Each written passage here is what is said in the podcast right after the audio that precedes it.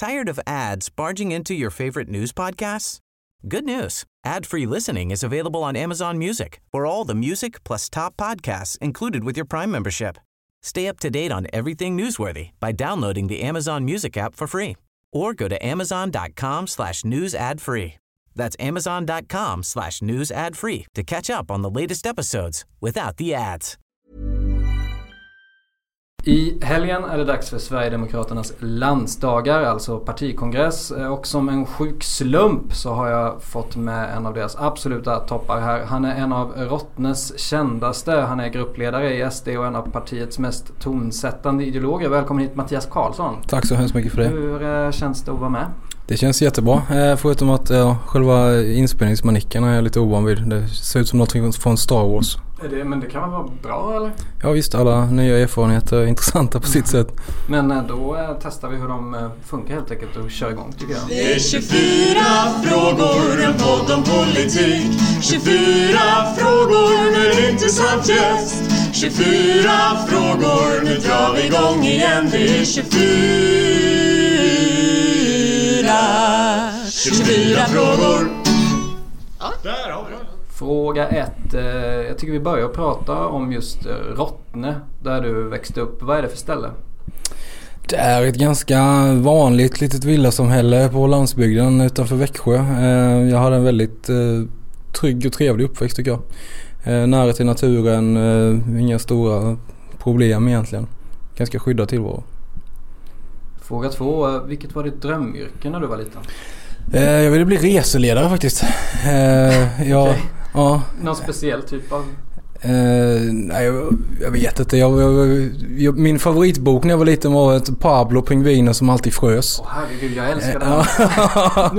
uh, och jag tror det var lite det som fick in mig på det där spåret. Det såg väldigt härligt ut med palmer och sandstränder och sådär. Så det var mycket det som lockade. Men sen är jag har faktiskt alltid varit och är fortfarande väldigt intresserad av, av andra länders kulturer och sådär och levnadssätt och så. Ja, just det. Den boken präglade dig? Ja det kan man säga. Det kan man säga ja. Vad var det nu? Det var, han ville flytta ifrån Sydpolen. Ja, han var ju inte riktigt skapt som andra pingviner så han eh, frös ju något oerhört eh, i sin eh, hemmiljö där på Sydpolen. Så han eh, konstruerade en egen farkost för att ta sig till varmare land. Just det, så var det. Fråga tre. Ser du dig själv som en optimist eller som en pessimist? realist skulle jag vilja säga. Någonstans mitt emellan kanske. Eh, men om jag måste välja så är jag nog mer, pos eh, mer positiv än negativ lag faktiskt. Ja. Eh, du försöker ändå få fram det Alltså ett glaset är halvfullt så att säga. Jag brukar inte gräva ner mig i, i problem och elände särskilt mycket. Utan jag försöker så snabbt som möjligt. Om det händer tråkigheter så försöker jag resa mig upp och ta mig vidare. Och försöka hitta nya möjligheter i, i den situation som har uppstått. Är det en fördel när man håller på med det du håller på med? Det är nog ett måste om man håller på med det man håller på med i det partiet man håller på med. med. Ja. Eh, vi kommer säkert in på eh, lite dina arbetsuppgifter senare. Eh, fråga fyra, civilstatus? Frågetecken. Ja, singel typ. Singel typ? Ja. ja. Jag hade ett långt samboförhållande som tog slut för ja, knappt ett år sedan. Ja. Och sen, ja. Känns det härligt? Nej. Okej, okay, okay. Då, då, då lämnar vi det. Eh, fråga fem. Har du någon ovana du skäms lite för? Jag är ju eh, väldigt glad i sötsaker. Så det syns ju lite på min kroppsform och så. Eh, har väl alltid form? varit. Är någon speciell form? Pepparchips är jag väldigt svag för. Aha. Men egentligen allting med, med hög kolhydratshalt är jag väldigt svag för. Ja. Eh, just chips verkar vara en väldigt så här Bland många politiker verkar chips vara en favorit. Man hinner sällan äta någon riktig mat liksom. Så. Ja, kanske är det. Sen, men, sen är det väldigt mycket kakor på alla möten och sådär med. Det ju, sätter ju karaktären på prov. Man sitter och inte har hunnit äta lunch och klockan börjar ticka iväg och så ser man de här dammsugarna och andra godsaker som ligger där. Så är det svårt att stå emot. Ja men alltså, om, om vi är lite allvarliga här nu. För att jag tänker min bild av politik det är ändå att Ja, men det är mycket så här, lite bjudmat och det är mycket stress och det är en del, mycket fika och sen så lite mingel och ganska mycket alkohol och sådär. Det, är det svårt att hålla sig i, i form liksom? Det är, jag tror det är svårt att hålla sig i form. Eh, bjudmat och alkohol ser jag inte så mycket av. Men däremot är det väldigt mycket möt, långa möten och mycket fika. Och det är väldigt långa arbetsdagar på obekväma tider och man hinner ofta inte äta ordentligt och sådär. eh, Vilket gör det. Och så mycket stress. eh, Och, ja, det, jag tror det är svårt att hålla sig i form. Men eh, det är många som klarar det väldigt bra. De har bättre karaktär än jag helt enkelt. Fråga 6. Har du gjort lumpen? Jajamän. Var någonstans då? Jag var hundförare i en närskijdspluton på F10 Ängelholm. Jaha. Hur var det? Det var väldigt intressant och lärorikt. Jag tyckte inte om det så jättemycket när jag höll på med det såklart. Eh, Vi låg väldigt mycket ute i fält i typ åtta månader i sträck nästan. Eh, Och så. Men eh, det var väldigt lärorikt. Jag är väldigt glad att jag gjorde det i efterhand. Och det, här, det faktum att jag var hundförare gav en extra dimension till det också. Att man eh, fick leva så och jobba så nära ett, ett djur. Var det ett Eh. önskemål från dig att få jobba med djur? Ja, det var det faktiskt. Jag ville bli hundförare eh, från början. Eh, och alltid varit svag för hundar. Har hund själv, alltid haft och så. Eh, och det blir något speciellt. Alltså att ha en hund som sällskapsdjur är en sak men att leva 24 timmar om dygnet med en hund och jobba med den och ha andra personer som är beroende av att jag kan tolka hundens signaler och så gör att man får någon slags nästan liksom övernaturlig kontakt till slut efter ett år. Så, alltså jag kunde komma på mig själv med att jag inte riktigt visste ifall jag hade gett kommando eller ifall hunden bara kände av att det skulle ge det. Liksom. Vad hette hunden? Eh, Vimsa. Fråga 7. Vad fick dig att bli Sverigedemokrat? Oj, det var nog många olika faktorer. Dels var det en, det var en kombination kan man väl säga av att ett, ett starkt historieintresse som ledde fram till, till en eh, någon slags kärlek nästan till, till Sverige och vår kultur och vår historia. I kombination med att jag hade dåliga personliga erfarenheter i ungdomen av eh, eh, det mångkulturella samhället och sen bara en ren intellektuell samhällsanalys som jag i takt med att jag blev mer och mer politiskt intresserad och började läsa in mig på, på olika frågor.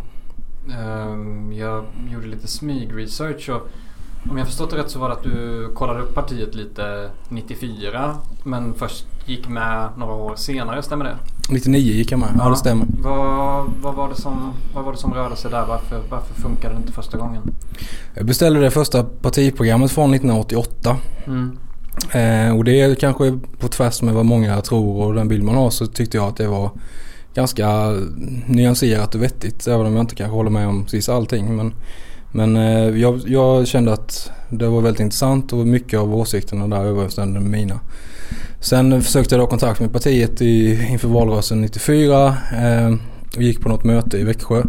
Men upplevde då att eh, det inte motsvarade mina förhoppningar. Det var fortfarande för mycket problem med subkulturella element. Det var inte särskilt seriöst organiserat. Eh, Eh, Skinheads och sånt där. ja.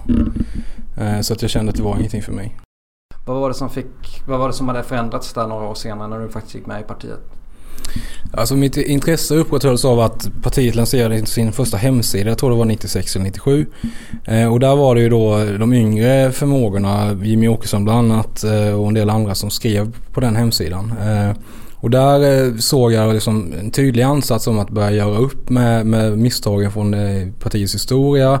En tydlig ansats att vilja liksom bygga någonting annat, att förnya och förändra organisationen och liksom bygga en bredare rörelse eh, med tydligare ideologisk bas.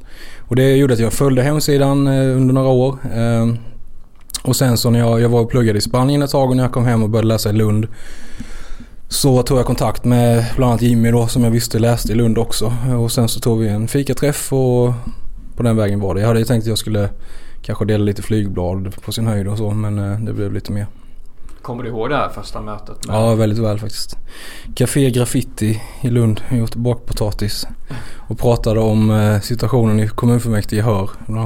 Jaha. Vad, vad fick du för intryck av att eh, Jimmy tänkte om dig där och då? Nej, men jag tror han, han tyckte nog ganska bra om mig. Sen tror jag att han tyckte att jag var lite... Jag hade en ganska uppskruvad bild av hur stort partiet var, vilka förutsättningar man hade. Jag hade förberett mig, hade lanserat en idé som jag hade då för att vi hade drivit frågan om att om gratis trygghetslarm för äldre i Höörs kommun. Jaha. Ja. Eh, och vi hade blivit nedröstade och då hade jag en idé om att vi skulle visa oss liksom eh, aktivistiska att vi stod för vad vi, vad vi, vad vi sa. Att vi skulle då dra dit några hundra aktivister och plantera granplantor och sen skulle vi då skänka alla pengar som vi fick in, eh, jag hade räknat på det här med ett räkneexempel, till kommunen så att de inte kunde hänvisa till att inte, man inte hade råd längre då. Vad sa Jimmy då? Jimmy sa då att ja, jag tror du har en lite uppskruvad bild av hur många aktivister vi har och vad de är beredda att göra och sådär. Att är trevlig idé men det är liksom inte praktiskt genomförbart så. Eh, Trist. ja. Eh, fråga åtta. Vad gör en gruppledare i riksdagen egentligen? Ganska många olika saker faktiskt. Eh, dels så ska jag ju vara någon slags arbetsledare för riksdagsgruppen då och hantera olika typer av politiska spörsmål som dyker upp i utskotten under veckan. Eh, jag är också någon slags, eh, ja, vad ska man säga, psykosocialt stöd för ledamöterna. Har någon Mm. slags arbetsledarroll i det avseendet också. Sen representerar jag riksdagsgruppen gentemot riksdagsförvaltningen. Sitter och hanterar frågor i riksdagsstyrelse och gruppledarkretsen och sånt som har att göra med riksdagens inre liv. Allt ifrån pensionsvillkor till hur fastigheterna ska renoveras och så. Mm, mm. Men där, det som syns mest och där folk känner igen mig från det är väl då att jag som gruppledare också fungerar som någon slags stand-in för partiledaren Jimmy då när, eh, när han har för mycket att göra eller när det finns saker som mer naturligt faller på mitt bord eller när han då av olika skäl inte kan eh, ta allting så, så, så täcker jag upp för honom. Fråga 9. Eh, redan 2002 så fick du ditt första gig som eh, avlönad politisk sekreterare va? I Sverigedemokraterna i Malmö. Kan Stämmer. du berätta, berätta lite mer om det? Ja, jag läste i Lund då eh, och, skulle ta min magisterexamen i statsvetenskap. Eh, Men så gick det ganska bra för oss 2002 i Malmö just därför att Sten Andersson som hade suttit 20 år i riksdagen för Moderaterna gick över till oss. Just det. Uh, Sten hade ju en liten annan, lite annorlunda approach så att han hade svurit att han skulle Han var ju byggnadsarbetare och varvsarbetare från början. Och han hade då lovat att uh, han skulle Det som gubbarna pratade om på fikarasten uh, I byggbaracken skulle han säga i riksdagen. Och då började de prata om invandring och då började han också prata om invandring. Och det var inte så populärt hos den moderata ledningen så då blev han sparkad och så fick han över till SD. Och det innebar då att vi fick en gruppledartjänst som var avlönad och en politisk sekreterartjänst. Och då ville, hade Sten träffat mig och hade fått ett bra intryck av mig. Så man kan väl säga att han headhuntade mig då. Mm. Och det ledde då fram till att jag fick mitt första eh, arbete inom politiken som, som politisk sekreterare åt Sten då i, i fullmäktige. Och där var jag kvar egentligen ända fram till, till vi kom in i riksdagen 2010. Men om jag räknar lite, du måste varit ganska ung. Du kan ha varit för 25-årsåldern någonting. Mm. Hur var det då att sitta, för det var väl en ganska stor grej när ni faktiskt, när det gick så bra i Malmö när Sten Andersson gick över och så helt plötsligt ska, ska du vara där och eh, lägga liksom ner din kropp och själ i det här. Var inte det liksom lite läskigt? Det var jätteläskigt. Eh, Jag tänkte att jag, jag, jag förstår inte hur jag ska kunna reda ut det här och jag ska, hur lilla jag ska kunna hantera detta. De. Malmö har en jättestor kommunal organisation, en budget på många miljarder.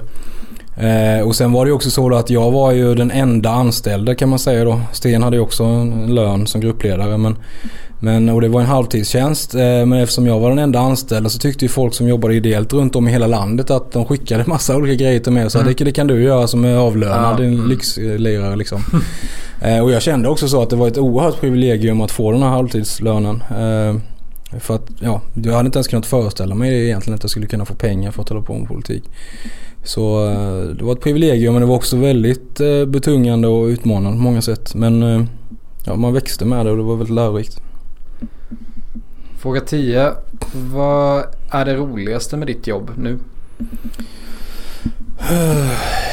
Jag, vet, jag tycker faktiskt att det är väldigt intressant att vara ute på verksamhetsbesök. Tyvärr så hinner jag inte det så, så, så ofta. Men att få komma ut och, och liksom lära sig om olika delar av samhället hur det fungerar. Att vara ute och prata med människor inom vården eller prata med småföretagare eller så. Man får alltid en massa intressanta uppslag. Och, och den här delen av politiken som egentligen aldrig syns, som inte är så sexig liksom och som Mm. inte har att göra med de här stora konflikterna utan som egentligen handlar om att på riktigt lösa samhällsproblem. Att höra hur, hur vanliga människor har det, lyssna på deras ofta väldigt smarta förslag till hur man ska kunna komma till rätta med olika problem och så. Eh, och så får man träffa väldigt mycket spännande människor liksom. Mm. Eh, det är väl det som jag gillar bäst egentligen. Se, fråga 11. Har du någon gång funderat på att lämna Sverigedemokraterna? Ja, det har jag. Eh, många gånger. Kanske inte... eh, Ja, jag lämnar politiken har jag funderat många gånger. Alltså Mm. det har varit... Eh, att, ha, att vara aktiv i SD och på en framskjutande position under de senaste decennierna har ju, kan nog inte jämföras egentligen med någon annan politisk bana. Det har varit så extremt extrema svängningar. Vi har växt extremt mycket och det har också varit eh, en extrem hotbild och mycket hat och polarisering och, och sådär. Och jag är pappa och det är ständig slitning mellan föräldrarollen och, och yrkesrollen och sådär som är, ibland är svår att få ihop. Så det, det har jag funderat på många gånger. När var senaste du kände att det var, blev lite mycket? Ja, det var nog inte mer än några månader sedan. Mm. Det är väl så en, en ständig, ständig process liksom där man hela tiden Ja, det är väl en månatlig folkomröstning med sig själv så att säga. Att man, men jag har ju valt att stanna kvar. Det kanske är sunt också på något sätt att man funderar lite då och då att man inte bara kör på. Ja, jag tror det och framförallt med tanke på hur mycket det kräver. Både, både liksom tidsmässigt och, och eh, i förhållande. Man offrar ju hela tiden till exempel tid med barnen. Då. Jag bor ju i Småland. Eh, Så jag är borta från barnen väldigt mycket. Eh, Och det är en kostnad i sig själv. liksom. Ehm, fråga 12. Vilken är Sverigedemokraternas största utmaning just nu, november 2017? Det är väl att ta nästa kliv liksom att eh, försöka konsolidera de landvinningar vi har gjort de senaste två åren. Trots att de andra partierna just nu då försöker krama ihjäl oss genom att förändra retoriken Eh, i vår riktning. Eh, och att försöka få människor att förstå att, eh, att den här omsvängningen som, som de stora partierna eh, retoriskt har gjort inte riktigt motsvaras av, av de sakpolitiska förslag som de lägger. Det här med att ta nästa steg. Du har ju ändå varit med i partiet väldigt länge och stått i centrum, inte minst ideologiskt. Eh, funderar du någon gång på att eh, SD kanske skulle, jag vet inte, Eh, byta image eller kanske till och med byta namn eller byta, liksom göra om, kanske bli ett mer så här traditionellt politiskt parti?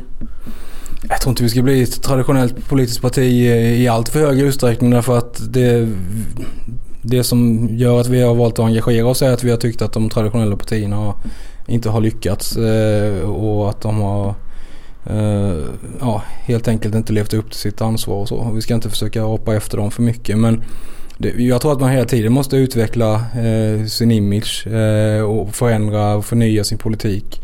Eh, Det tycker jag att vi har gjort också. Det är ett helt annat parti idag än vad det var när jag gick med i partiet. Eh, Det går liksom inte att jämföra.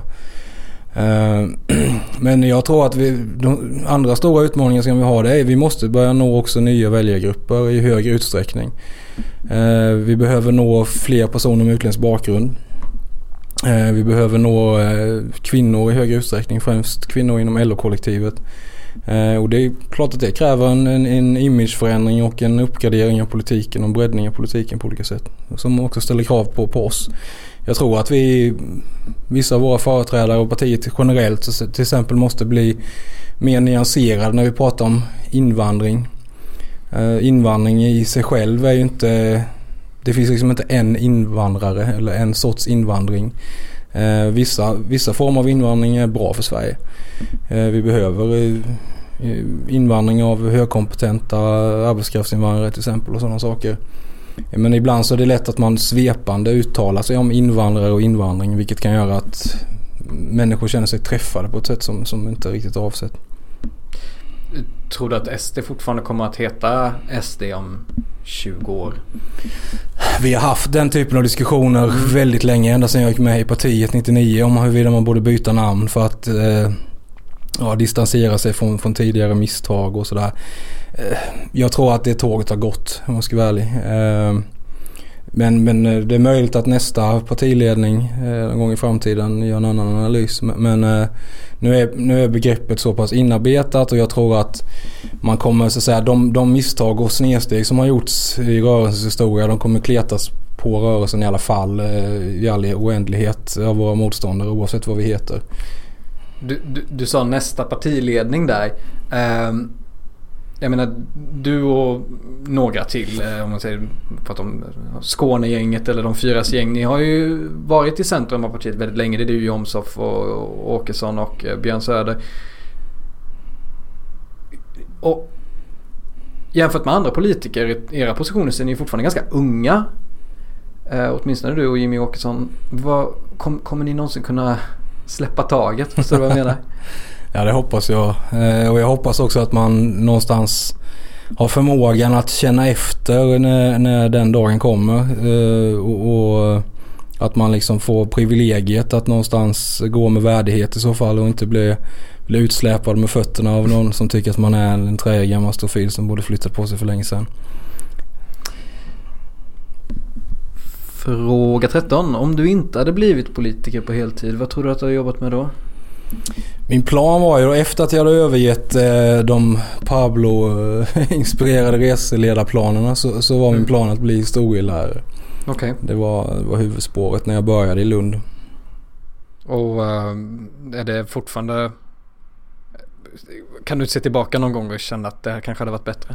Nej men det hade, det hade nog funnits en charm i det. Idag tror jag nog att jag snarare skulle satsa på, på egen företagande. Så nu har man vant sig vid, vid det här livet att kunna fatta egna beslut och och styra en del över sin egen tid och, och sådär. Men eh, jag brinner fortfarande för historieämnet och eh, jag tror att undervisning hade varit eh, utvecklande och, och inspirerande på många sätt så. Men sen tog ju politikintresset över eh, mer och mer även under tiden i Lund. Så jag salade om gradvis där och började mer läsa sånt som jag tänkte jag skulle ha nytta av mm. inom politiken då, vilket inte var så smart karriärsval. Så nu är jag ju liksom utbildad till att eh, utvärdera offentlig förvaltning på olika sätt och offentligt finansierade projekt och sådär. Jag tror inte att med mindre än att, att vi får egen majoritet så, så, så, så är nog arbetsmarknaden ganska dålig för mig. Jag, jag tror inte någon skulle ens anlita mig för att utvärdera ett rondellprojekt i, i Sunne liksom.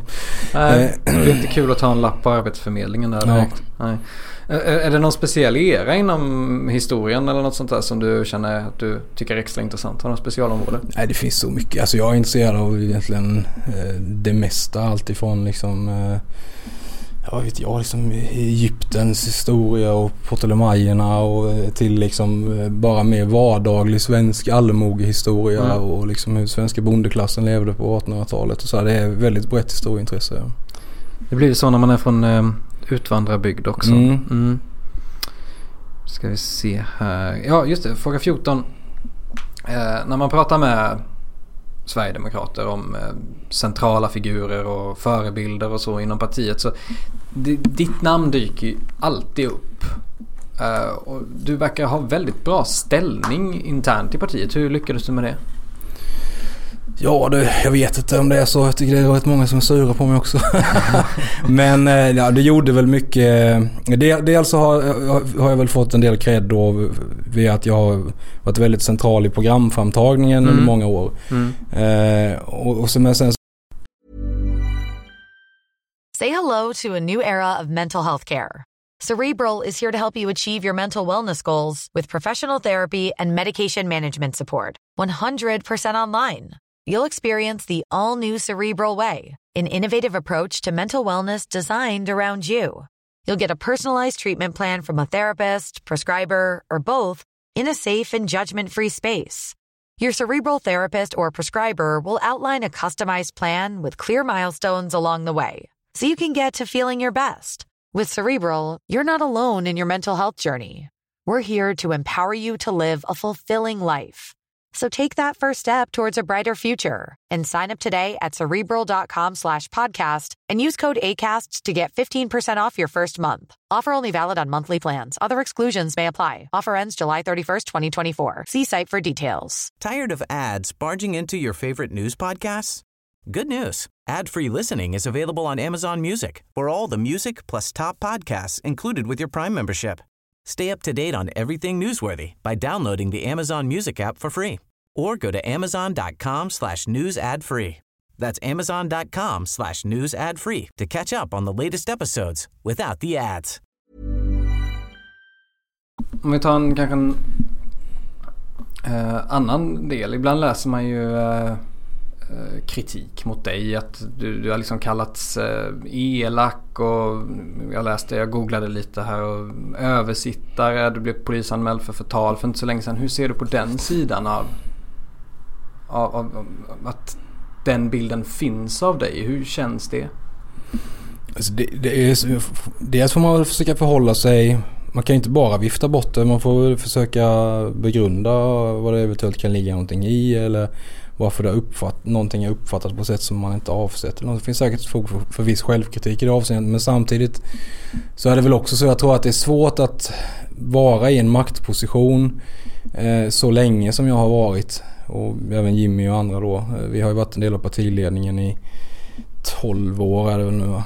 Utan att trampa någon på tårna. Eh, ibland måste man fatta svåra beslut och man måste eh, dra tydliga gränser eh, och man måste säga åt folk att de har misskött sig, att de inte längre är välkomna i rörelsen. Den här typen av tuffa beslut som, som rör upp mycket känslor. En del av, av de här omdömena kan nog härledas till det. Och sen är det ju också, jag menar den politiska debatten kring oss och kring våra frågor har ju varit oerhört polariserad. Och det, ibland så, så dras man väl med i det där. Det, det blir liksom hårda ordväxlingar ibland och det kan, mm. det kan uppfattas som osympatiskt av vissa. Fråga 16. Hösten 2014 så blev du befordrad eller vad man ska säga. Eh, Jimmy Åkesson sjukskrev sig och du blev eh, vikarierande partiledare. Hur gick tankarna där och då för ja, lite över tre år sedan? Vad, vad minns du av, av den hösten? Det är ganska blurrigt. Mm. Jag var väldigt trött kan jag säga. Jag hade gett allt jag hade egentligen eh, i valrörelsen. Vi hade ju, det var supervalår också så först så körde man ju järnet i EU-valrörelsen mm. och sen körde man järnet i riksdagsvalet och sen så såg man liksom målsnöret var ju valdagen liksom. Eh, och det, var, det kändes lite som att någon, man hade sprungit ett maratonlopp och sen så när man kom i mål så ber någon en och bara ah, jag är ledsen du får springa ett varv till. Vi räknades inte ja. eh, Så det var tufft. Eh, och, och, Jimmy har ju eh, så pass unikt stark ställning i partiet också så att, att liksom kliva in och försöka fylla hans eh, kavaj så eh, inte lätt, även om jag då äter mycket socker och sådär. Nej men eh, så det var tufft och sen så ovanpå det så, så eh, var det ju också en väldigt dramatisk tidpunkt i svensk eh, inrikespolitik. Kanske en av de mest dramatiska eh, perioderna i svensk efterkrigstid. Där vi då var vågmästare och hade möjlighet att fälla, fälla budgeten. Och det var, vi gjorde också det och det var hot om nyval och det var mycket annat som hände. Så det var Ja, det kändes nästan övermäktigt ett tag. Eh, men, ja, jag men... tänker det. Jag menar, jag tänker på den där presskonferensen när du skulle presentera hur, um, hur SD skulle rösta i budgetomröstningen. Mm. Kände du där då att fan, nu står hela Sverige och tittar på det här och håller andan? Mm, jo men det är klart att man om man drabbas av tvivel liksom om man tänker ja, fan jag är en liten jävla bondgrabb från Rottne ska stå mm. här i, i riksdagen och, och prata. Varenda journalist i landet hänger på en släppa liksom. Eh, och det kan få väldigt stora konsekvenser på olika sätt. Eh, det är klart att det är läskigt liksom. Eh, mm. Men eh, jag kände mig ändå trygg någonstans med det ställningstagande vi gjorde. Och jag tycker i retrospekt också, alltså det som var skälet att vi fällde budgeten till exempel var ju att vi såg en fara för att att välfärdsstaten skulle, skulle slitas isär eller frestas allt för allvarligt av den väldigt stora invandringspolitiken. Och det här var ju innan migrationskrisen och vi, vi begärde ju så att säga som ett villkor för att inte fälla budgeten då att regeringen skulle garantera att man åtminstone inte skulle höja invandringsnivåerna från den nivå som då rådde tidigare. Men det ville man inte gå med på. Hade man gjort det så hade vi inte behövt fälla budgeten och vi hade också undvikit migrationskrisen. Så jag, jag kände både då och nu i efterhand att det var ett korrekt beslut. Skulle du, skulle du göra om det? Definitivt. Skulle du vilja gå in i den typen av maktposition en gång till? Det skulle jag verkligen inte vilja göra. Eh, alltså jag skulle definitivt, om jag var tvungen att vara i den situationen eh, så skulle jag agera på samma sätt. Mm. I, I budgetomröstning till exempel och så. Men jag skulle verkligen inte vilja ha den positionen eh, mer. Och det, jag vantrivs eh, verkligen i den rollen. Uh, och, ja, det är absolut ingen position jag söker. Men vad är, det, vad är det, för att jag tänker ändå att du har varit med väldigt länge, du är gruppledare, du är väldigt högt upp i partiet, du är en offentlig figur. Vad är det just med partiledarrollen du inte trivs med? Alltså det så tycker jag att jag är lite för högt uppsatt redan nu. Mm. det måste finnas någon, någon, bättre än mig tänker jag. Eh, och, och sen är det ju högre upp man kommer ju mer utsatt blir man, ju mer granskad blir man, ju mer tid måste man avsätta. Och jag tycker eh, att, att den tid jag avsätter redan nu och den, den granskning jag utsätts för och, och, och så vidare är mer än nog. Inte minst med hänsyn då till, till barnen och familjesituationen mm. och så. Eh, så att eh, någonting mer än så här är ingenting som jag eftersträvar. Du var inne på det lite innan just att det, det har varit just alltså en historiskt spektakulär tid i svensk historia de här senaste tre åren. Är det svårt att få någon slags helikopterperspektiv att liksom när man är mitt uppe i det att se Wow, det här, det här händer det här händer mig, det här händer oss, det här händer Sverige. Ja det är det faktiskt. Jag har pratat med kollegor om det ibland att det, det händer ju liksom saker i slag i ett i ett. Eh, man kommer ur en dramatisk turbulent period och sen så kastas man rätt in i nästa. Och det finns väldigt lite tid för eftertanke och reflektion och så. Jag har sagt någon gång att man när det här någon gång tar slut så skulle man kanske behöva åka upp till någon timmerstuga i Norrland och sitta där ett halvår och bara låta saker och ting sjunka in. Liksom. Skriva en riktigt tjock bok. Kanske det. Vi får se. Riktigt tegelsten. Fråga 17, ja det passar ju bra. Eh, hur gör du för att koppla av? Ja, jag spenderar tid med barnen jag, och eh, jag bor på ett sätt som jag trivs väldigt bra med. Långt ut på vischan. Eh, och då brukar jag ja, till exempel ta motorsågen och såga ner något träd eller klyva ved eller fixa lite i trädgården eller åka och fiska med någon gammal barndomsvän eller sådär. Sådana grejer gör mig avkopplad. Fråga 18. Sverigedemokraterna har ju i skrivande stund så att säga gått ner lite grann eh, i mätningarna eh, från cirka 20 till 15-16 någonting. Hur, hur, ser du på det? Opinionen går ju upp och ner eh, och inget parti kan liksom fortsätta bara konstant öka hela tiden som vi har gjort nu i, flera år. Eh, och det är väl ett resultat primärt av partiledarbytet i Moderaterna och att Ulf Kristersson just nu har en, en ganska extrem smekmånad. Eh, jag tror att det där kommer att normalisera sig lite och rätta till sig efterhand. När eh, inte minst Moderaterna mer ska behöva konkretisera eh, sin retoriska omsvängning och man kommer börja se att det inte riktigt är så, så pass radikal omläggning av politiken som det kanske låter som i vissa avseenden. Ja, vi brukar också gynnas av valrörelser. Eh, vi är väldigt bra på att bedriva valkampanj. Eh, vi har fortfarande en väldigt stark idealistisk ådra eh, inom rörelsen och vi är fler än någonsin och har mer pengar än någonsin. Så jag tror jag är ganska förhoppningsfull när det gäller chanserna att kunna både hämta tillbaka och ytterligare öka. Jag tänker på det, jag kommer ihåg eh, sist det var landsdagar 2015. Då eh, hade ni ju väldigt mycket vind i segern. Ni låg ju på eh, ja, men 20 procent och, och, det var ju liksom en väldigt osäker... Eh, så här. Är det skillnad att gå in i, i, i, en, eh, i en sån här stor kongress om man ligger på 20 eller om man ligger på 15 procent? Ja, det är klart att det är alltid roligare som partiledning att, att eh, ha stora interna möten när, man, när det går så bra som mm. möjligt. Va? Men jag tror ändå att det finns ett ganska stort mått av, av realism eh, inom rörelsen. Och, jag menar så pass dramatisk är inte nedgången heller. Om man tittar på Paul of Polls eh, så, så kanske det handlar om en och en halv 2 procent ifrån högsta noteringarna. Mm. Eh, och Ja, dels så är ju våra frågor är ju inte riktigt samma centrum som tidigare eftersom eh, migrationsfrågan då inte riktigt är lika akut längre upplevs det som.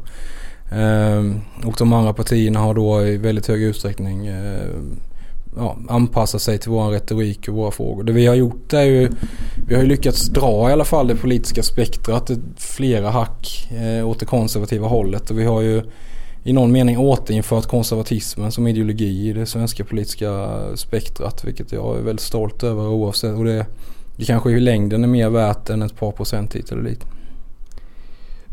Fråga 19 Eh, vem tror du, eller vad tror du att Sveriges statsminister heter om ett år? Det är helt omöjligt så jag hoppas att han heter Jimmy Åkesson. Men om, om hen inte heter Jimmy Åkesson, vad, vad, vad, skulle du, om du skulle sätta pengar, sätta en hundring? Nej, jag, jag slutade spela för ett många år sedan på med trav ett tag. Det gick inget bra. Så jag har lärt mig av den läxan. Nej, det är helt omöjligt att säga idag. Eh, just nu så ser det väl ut som att den som har bäst chans att bli statsminister är den som, som faktiskt släpper beröringsskräcken mot Sverigedemokraterna och, och eh, som är beredd att, att också respektera våra väljare. Eh, den, en sån person kan ju vara i princip säker på att ha en statsministerpost. Om ingen av de ledarna för de stora partierna är beredda att göra det så är det ju väldigt osäkert. Jimmy Åkesson sa i en intervju häromdagen att eh, han kan tänka sig släppa förbi eh, Stefan Löfven eh, i en, i en eh, statsministeromröstning. Hur, hur ser du på det att faktiskt låta Löfven sitta kvar? Jag hoppas att vi verkligen kan undvika det. Stefan Löfven är, eh, har varit en katastrof som statsminister. Eh, och vi har ju agerat på egentligen alla sätt man kan för att försöka fälla honom och avsätta honom. Jag har själv läst upp en, en, en eh, misstroendeförklaring mot honom i kammaren och så. Men eh, ser man till de politiska partierna, Moderaterna kontra Socialdemokraterna så, så länge inget av de partierna samtalar med oss och gör en uppgörelse med oss så är vi inte bundna. Eh, det verkar finnas någon slags eh, uppfattning eller förväntning hos inte minst Moderaterna om att vi ska vara någon slags lydigt stödparti till oss som man kan behandla lite hur som helst. Och ändå räkna med vårt stöd. Så är det ju inte. Vi, vi kommer inte sätta oss i knät på, på alliansen. Lika lite som vi kommer sätta oss i knät på socialdemokratin. Eh, utan det är ju politikens innehåll som kommer att avgöra i så fall. Och det, det är klart att det inte är uteslutet även om det är osannolikt att eh, Socialdemokraterna till exempel skulle eh, lägga fram en bättre budget eller ett bättre politiskt program som mer överensstämmer med, med våra prioriteringar. I så fall så är, är det ju inte omöjligt att vi stöder det. Fråga 20. Vilken är din favoritfilm? Eh, Sagan om Konungens återkomst. Sagan om ringen 3 med andra ord. Ja. Vad är det, vad, vad, vad, varför? Jag är en Tolkien-nörd så. Jag tror jag har läst mm. den här trilogin så tio gånger från början. Jag tror första gången jag var nio, tio år någonting. Jag var väldigt nöjd med hur de filmatiserade det. Så jag hade lite sådär gåshud faktiskt eh, genom de här filmerna. Jag tyckte att den sista var det är den mest episka av den som jag tyckte att de lyckades allra bäst med också. Jag får ju så här, jag, jag får ju så stark gåshud så att jag typ så här, ögonen tåras. Speciellt i den här scenen när när uh, de här uh, råhanryttarna rider ner mm. för den här kullen och den här, vad, det, det, är någon, eh, det är någon nyckelharpa eller någonting mm. som spelar. Mm. Har du någon favoritscen i, i just Sagan om ja, jag, jag gillar ju uh, Aragons tal vid Svarta porten. And shattered shields when the age of men comes crashing down. But it is not this day. This day we fight när allting bara ser hopplöst ut och de ändå av ren plikt och, och, och, kärlek och lojalitet till sina vänner är beredda att liksom möta en totalt övermäktig eh, ondskefull kraft då eh, för att stå upp för, för ja, det de tror på och sina, sina hem och sådär. Ja, det, det tycker jag är fint. Och ge Frodo en chans att... Ja, ge den lilla hobbiten då en möjlighet att komma undan och lyckas med sitt uppdrag. Fråga 21.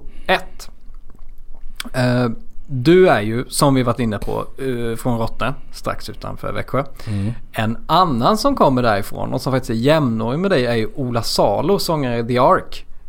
Uh, var ni polare när ni växte upp? Ja det var vi lite grann. Jag hade faktiskt min första fylla ihop med Ola Salo. Är det sant? Ja. vi pallade plommon ihop någon gång och sådär. Jaha. Eh, så att jo, jag, många av mina kompisar spelar också band så vi hängde lite samma replokaler och sådär. Oj. Sen så eh, har vi väl växt isär kan man väl säga. Jag tror inte han uppskattar mina politiska åsikter så mycket. Men jag har fortfarande lite kontakt då och då med ett par andra av medlemmarna i New York. Vad tror du skulle hända om eh, ni eh, stötte på varandra på en, på en fest idag av någon händelse? Jag hoppas och tror att det skulle kunna vara ganska trevligt. Om man skulle kunna prata lite gamla minnen och gemensamma bekanta och, och sådär. Det, det hoppas jag. Fråga 22. Vad vet du idag som du önskar att du visste för 20 år sedan? Att det är inte så man behöver inte ta eh, allting på så stort allvar och hetsa upp sig och stressa upp sig så mycket för det, det mesta ordnar sig. Jag vet att nästan alla politiker säger någonting i stil med det. Vad, vad, är, vad är det med det här eh, politikerklassen i Sverige som bara tycker att allting löser sig hela tiden? Nej, det har ju verkligen inte löst sig för, för samhällets skull och där tycker jag fortfarande att det finns väldigt stor anledning att känna ångest och stress. Men eh, jag menar för min egen del, både i privatlivet eh, och i min karriär så har jag ju stött på ganska många, eh, vad ska man säga, besvikelser, eh, motgångar och så. Och många gånger så har jag Första gångerna när jag upplever det här så har jag känt att det här är katastrof. Det är liksom världens ände. Jag har liksom eh, verkligen mått dåligt och grävt ner mig över olika saker. Men, men eh, ja, på något sätt så tar man sig alltid ur det och det är sällan fullt så illa och, och, och dramatiskt och, och, hemskt eh, och ödesmättat som man kanske tror när man befinner sig där första gångerna. Eh, Och hade man vetat det då så kanske man kunde bespara sig en del psykiskt lidande och sömnlösa nätter och så. Mm. Fråga 23. Har du någon gång funderat på att eh, träna bort din dialekt? Aldrig. Nej. Jag skulle snarare vilja träna upp den. Mm. Eh, jag älskar dialekter och jag är väldigt stolt över min dialekt och jag tycker att allting som, som på något sätt understryker och säger någonting om var man har sina rötter och vem man är och så är värdefullt. Som smålänning så måste jag ju verkligen säga att eh, jag är, med tanke på hur mycket du har rest runt så är jag ganska imponerad över vilken utpräglad Växjödialekt du faktiskt har kvar. Har du något speciellt knep? Nej, eh, det har jag inte. Det är nog mer än att jag liksom aldrig har skämts för det. Nej. Eh, och så utan att eh, det bara jag är snarare är stolt över men jag tänker inte på det överhuvudtaget. Så jag, upplever själv att jag pratar mindre dialekt än vad jag gör. När jag hör mig själv, när jag kanske om jag får för mig att lyssna på det här efteråt så kommer jag nog tänka återigen. Fan, jag låter ju verkligen som en Växjökille liksom. Men jämfört med mina morföräldrar så här, eller jag har ändå slipat nu. Vad hette de sa du? Mina morföräldrar. Om du skulle höra mig prata om min morfar. Så eh, då skulle jag bräcka på eh, ännu mindre, ha ännu mindre R och allt sånt där. Liksom, eh, mer bonnadialekt liksom. Ja. Ibland när mormor pratar så förstår inte ens jag vad hon sa. nej, nej. Jag, minns, eh, jag, jag är från eh, Ösult utanför Tingsryd. Mm. Så det är några mil. Men alltså, jag kommer ihåg när man var liten och man hälsade på någon på servicehuset eller något sånt där. Många av de där gamla människorna för att man fattar inte ett ord. Nej, nej, det var må- många sådana.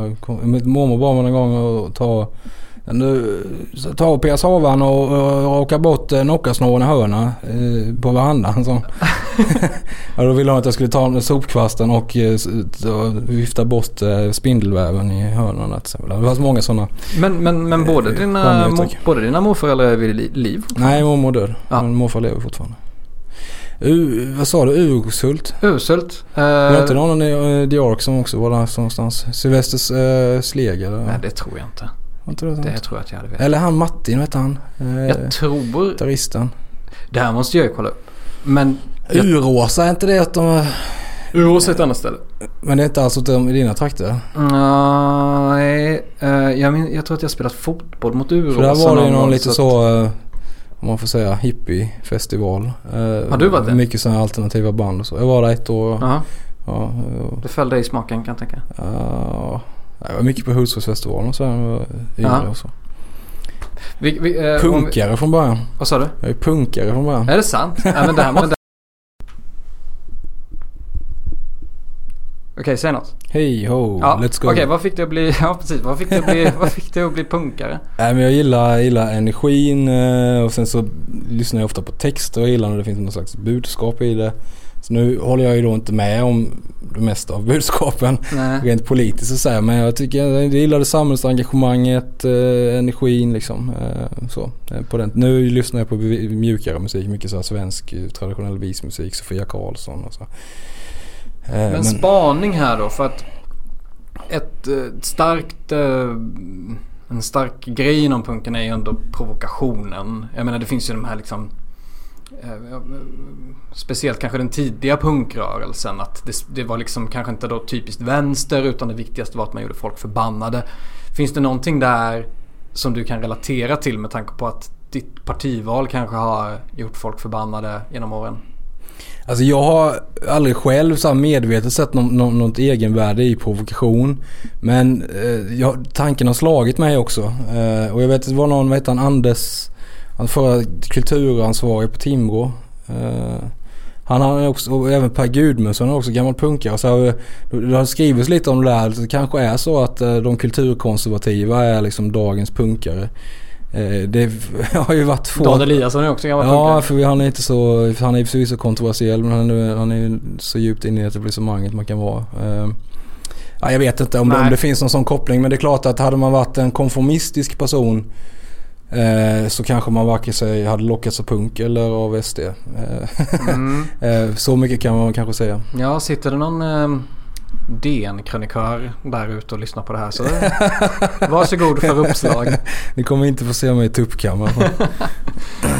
Eh, fråga 24. Landsdagar i helgen. Eh, Jag tänker att många som lyssnar på det här kommer att åka dit. Eller redan varit där om de lyssnar nästa vecka. Hur känns det? Det känns kul. Eh, det är liksom ett avstamp inför valrörelsen. Det gör att de här landsdagarna blir extra laddade. Eh, såklart. Eh, och jag hoppas bara att vi får så kloka beslut som möjligt.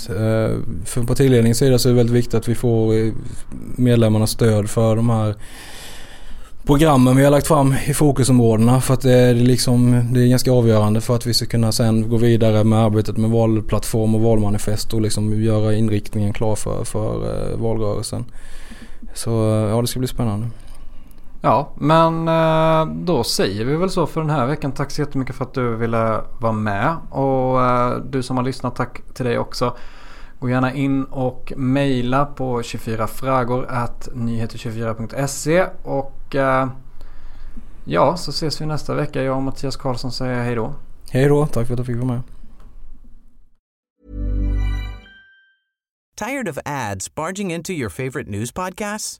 Good news. Ad-free listening is available on Amazon Music for all the music plus top podcasts included with your Prime membership. Stay up to date on everything newsworthy by downloading the Amazon Music app for free or go to amazon.com slash news ad free.